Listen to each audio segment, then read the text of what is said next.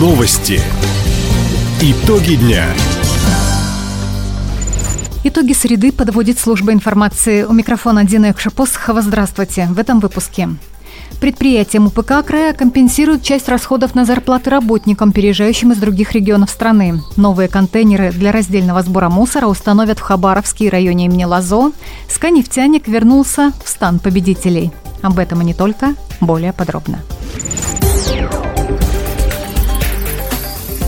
Крае утвердят перечень предприятий оборонно-промышленного комплекса, которые нуждаются в сотрудниках и списке востребованных профессий. Восполнить компаниям необходимых специалистов поможет правительство России. Об этом накануне заявил премьер-министр Михаил Мишустин. Усилить взаимодействие вооруженных сил и нашей промышленности во всех направлениях, активизировать производство вооружения, военной техники, обмундирования, средств индивидуальной защиты, медикаментов. Все это требует серьезных ресурсов. Для поддержания баланса важна и кадровая политика, чтобы предприятия оборонно-промышленного комплекса могли восполнить потребности в специалистах. Принято решение о компенсации заработных плат работодателей на выплату зарплаты тем сотрудникам, которые переезжают к ним из других регионов страны. На эти цели в Фонде социального страхования предусмотрено порядка 1 миллиарда рублей. Как уточнила пресс-служба правительства России, размер финансовой поддержки на одного работника более 250 тысяч. Сумму разделят на 4 квартальных выплаты по 65 тысяч рублей. Напомним, в нашем регионе несколько предприятий УПК, среди них Комсомольский авиационный завод, Хабаровский судостроительный и Амурский патронный завод «Вымпел». Почти 900 жизней спасли с начала года специалисты Хабаровского территориального центра медицины катастроф. Для эвакуации пациентов пилоты санавиации выполнили 560 рейсов. Чаще всего помощь требовалась жителям Ванинского, Верхнебуринского и Ульского районов. Северян доставляли в больницы Хабаровска и Комсомольска. Для этого в городе Юности два года назад построили вертолетную площадку рядом с больницей имени Шевчук – Сегодня в Центре медицины катастроф трудятся 14 врачей, а также 13 фельдшеров и медсестер. Филиал центра открыт в Николаевске, в Военно-Майском и Охотском районах действуют пункты санитарной авиации. Регоператор по обращению с твердыми коммунальными отходами установил в районе имени Лазо 273 новых пластиковых евроконтейнера. Компания Хабавтотранс ДВ за полгода работы навела порядок на всех контейнерных площадках муниципалитета. Кроме того, ликвидировала многолетние свалки. Люди стали приносить мусор в отведенные обустроенные места, откуда отходы вывозят ежедневно на лицензированный полигон в районе поселка Сита. В Министерстве ЖКХ края контролируют деятельность регионального оператора и отмечают, за 6 месяцев работы. Ситуация значительно улучшилась. Отметим, наш край стал одним из 34 регионов страны, которые получат в новом году федеральную субсидию на закупку контейнеров для раздельного сбора мусора. Итоги работы Законодательной Думы Хабаровского края в уходящем году подвела спикер парламента региона Ирина Зикунова. О результатах она рассказала сегодня на своей пресс-конференции. Ирина Зикунова подчеркнула, что задача депутатов решать в первую очередь социально-политические задачи. На экономику они могут влиять опосредованно через парламентский контроль правительства края и совместные рабочие совещания. Поэтому самые результативные решения Думы в этом году дали видимый и социальный, и экономический эффект. Все они были направлены на поддержку граждан и бизнеса в непростых современных условиях. Ирина Зикунова упомянула лишь некоторые из таких законопроектов. Это и услуги социального такси по проезду к врачам-специалистам, и оперативная консультативная помощь, это и оперативное восстановление документов. Это те законопроекты, которые увеличили возможности по проживанию в домах ветеранов. Это те формы поддержки, которые связаны с участием в специальной военной операции а, непосредственных лиц, участвующих в операции, и лиц, которые принадлежат принадлежат к их семьям. Упростилась история с приобретением жилья для сирот. Если говорить о поддержке вот в условиях санкционного давления, то смягчение по предпринимательству стоит назвать. Да, это сыграет свою роль.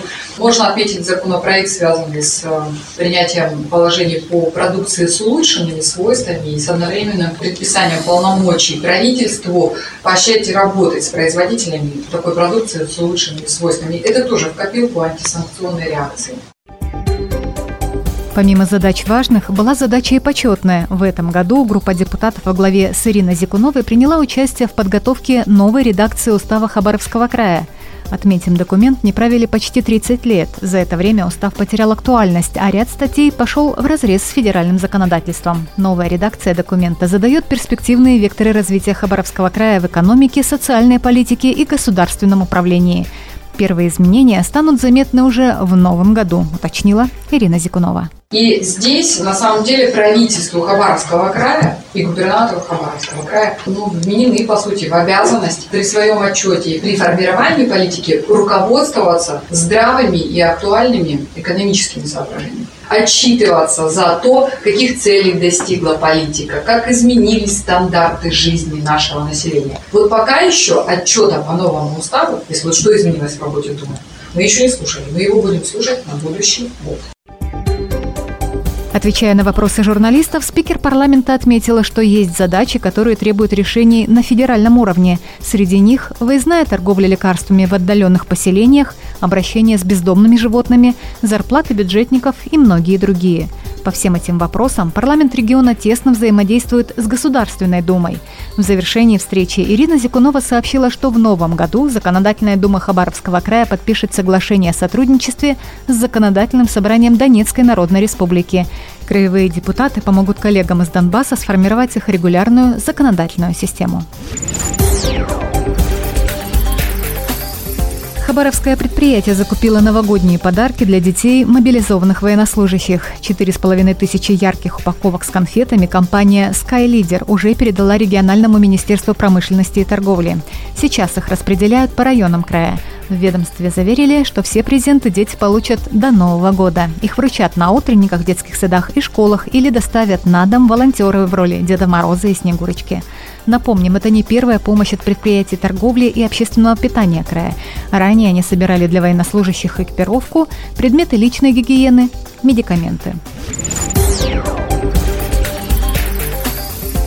«Нефтяник» одержал вторую сухую победу в этом сезоне. Накануне хабаровчане в гостях одолели казанский «Акбарс Динамо».